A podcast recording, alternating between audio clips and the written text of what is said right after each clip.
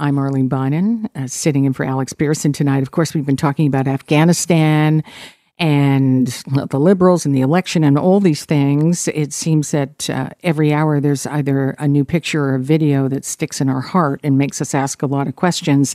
It is time to check in with Tom Korski, managing editor of Blacklock's Reporter. Tom, how are you? I'm well, thank you, Arlene. All right, Tom, you know, we're all asking questions about what happened with Canada. At first, it just seemed like chaos, and now we're learning that there may have been no plan. We've had some contradicting reporting of what was done when the embassy in Kabul was closed and what kind of plan and preparation. What are you finding out here? Well, they closed that embassy knowing uh, for a fact that there were Canadian citizens. These are not local uh, talent that was hired or assisted the Department of National Defense during the war. These are Canadian citizens, just like you and I, and they were trapped inside that country when they closed the embassy. But more uh, disturbingly, if that's possible, Arlene, there's no excuse for this. There's a federal report by the Security Intelligence Service dating uh, back from January 2019, in which it reads like a yellow pages guide on what will happen the moment U.S. forces announce their troop withdrawal from Afghanistan. It is a blow by blow cautionary report that accurately predicts everything that has happened in the last two weeks, Arlene. They've had that report for two years and they did nothing with it. They had no evacuation plan. It's absolutely obvious now. Tom, we've been getting, uh, you know, conflicting reports actually from Ottawa. First of all, saying, you know, there was no plan. This was a surprise, as you say. Uh, clearly, there was a template laid out that this was very possible.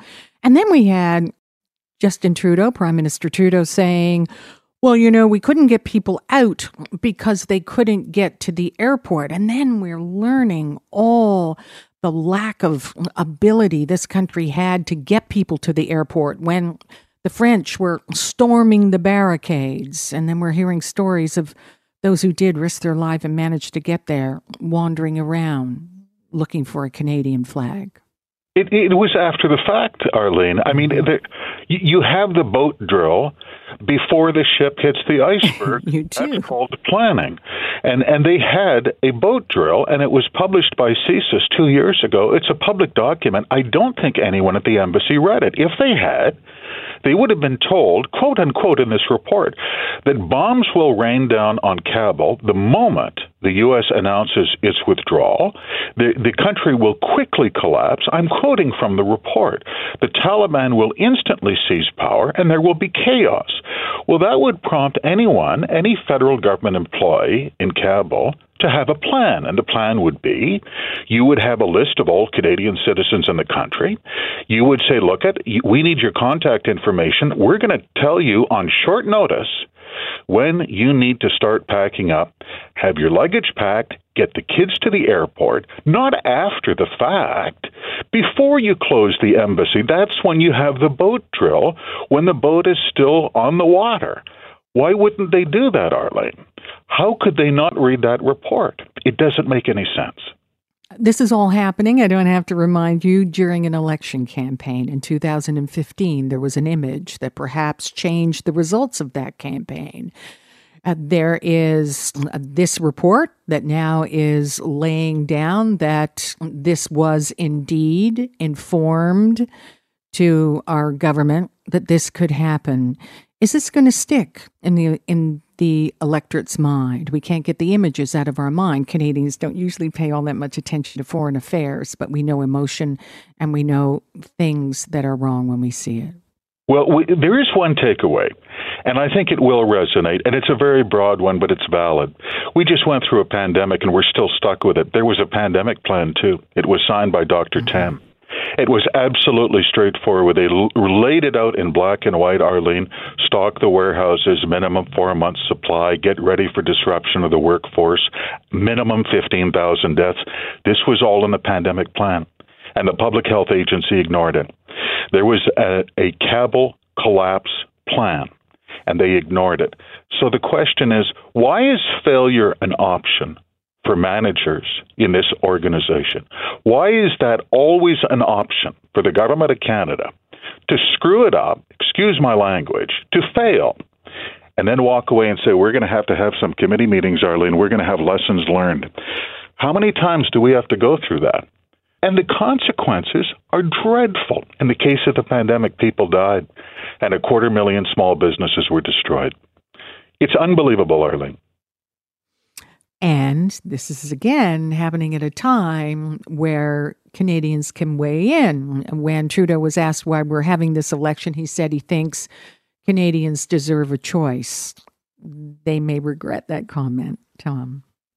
You know, Arlene, uh, I know there was some criticism when the election was called. No one mm-hmm. said they, you know, the comment was made that no one wanted it. I personally agreed with the Prime Minister on, on financing alone. I don't think Cabinet can spend two thirds of a trillion dollars, which is they borrowed and spent two thirds of a trillion, without the taxpayers having a say. I thought it was perfectly legitimate to have an election. They wanted it, and they're going to get it. All right, we've got uh, focus on the media here. We have We Charity serving Canadaland with a libel notice, apparently about a podcast that they are worried about being released and saying the contents of this podcast are filled with allegations and what they are saying are untruths. What does this mean? I mean, whenever this happens within the media industry, we take a good look. Are these an attempt to stop investigations? Are these an attempt to shut down reporting? What do you make of this one? Well, anyone can send a lawyer's letter. It, it's it's the price of postage, and that's what this is. Uh, it's interesting that the Kielburgers invoke the Libel Act now because from what we understand, there's nothing in the podcast that has not been spoken to in Commons Committee hearings going back over the past year and a half, hearings that cost Finance Minister Bill Morneau his job. He resigned almost exactly a year ago uh, for uh, breach of the Conflict of Interest Act involving his many personal, intimate dealings with We Charity before he voted for a $43.5 million grant. We has been a real mess for Cabinet, Arlene. Um, th- there have been so many investigations that exposed really um, unfair dealings, unfair to other suppliers, unfair to taxpayers, unfair to people who are interested in value for money. And uh, it, it's it, it's no gift to the uh, cabinet seeking reelection today to have We Charity back in the news. I, I get the idea there's no love lost there between cabinet. They were once so close, and, well, and now it's uh, ashes of love all burnt out, Arlene. Yeah, well, uh, what will this accomplish, though? As you say, mm, there's been a lot of statements and a lot of allegations. It's happening in the political arena, and it's also happened in other parts of the media. Why now and why this, do you think? Well, you know, under Ontario law, it's different in all the provinces because uh, each province has its own defamation and libel act. Under Ontario law, you have a very short notice to file your lawyer's letter, and then three months. So the that will be takes them after election day, but they have 90 days to uh, not to be crude to put up or shut up, and that means actually going to the courthouse and actually filing a statement of claim. But they did send a lawyer's letter. I guess they're getting fed up. It's awfully late, though, to uh, affect the outcome of numerous We Charity investigations. I, that horse has really fled the barn, I think. All right. I, what about this story about planting trees? Um, the Liberal Party said they were going to plant was it, mm. billions and billions of trees, and it kind of fit in with the brand they're trying to go for there, caring about the environment and putting back into the ground growth, natural, all those things. And who doesn't love trees? Now we understand that they may not be planting those trees um, and that they could be uh, appealing to people like you and me to find, quote, the right place for the right tr- tree. What does this say? This is the Department of Natural Resources, a briefing note where this is the famous promise in the 2019 election mm-hmm. that uh, has uh, not been fulfilled to date, and that was to plant 2 billion trees over 10 years under their climate change program. And the Department of Foreign Affairs, uh, rather Natural Resources Correction, states in its briefing note that they're relying in part on not only uh, provinces, municipalities, but also uh, private uh, homeowners, private landowners to do their part by planting a tree. That's that's not what the promise said. We we looked it up, and we still have the 2019 campaign book. You never throw those away, Arlene. No, no, they're they're you great reference there. Yeah. Yeah, no, there's nothing in there about private landowners. Incidentally, uh, Canada already has over 300 billion trees, according to the Yale School of Forestry. Uh, trees, we got plenty. I know, but we need them apparently in the right place, maybe at the right time.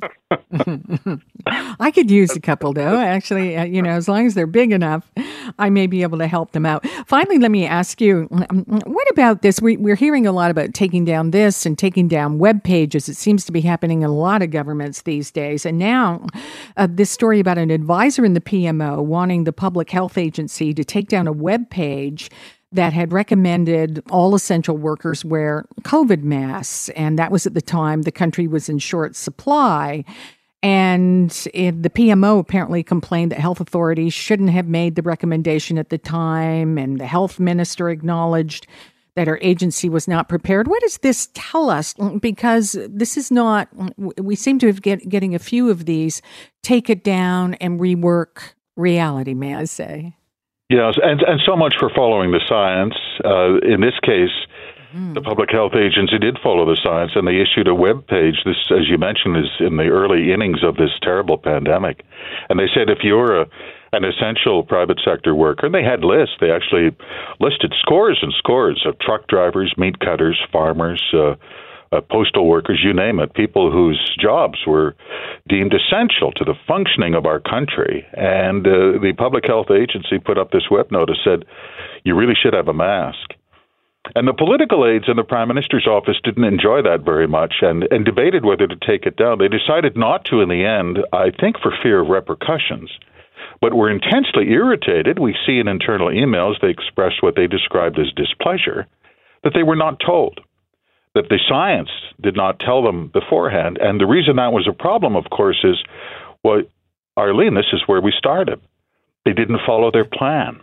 And when you don't have the ah. plan, then you start talking about taking down web pages and making up the story as you go along.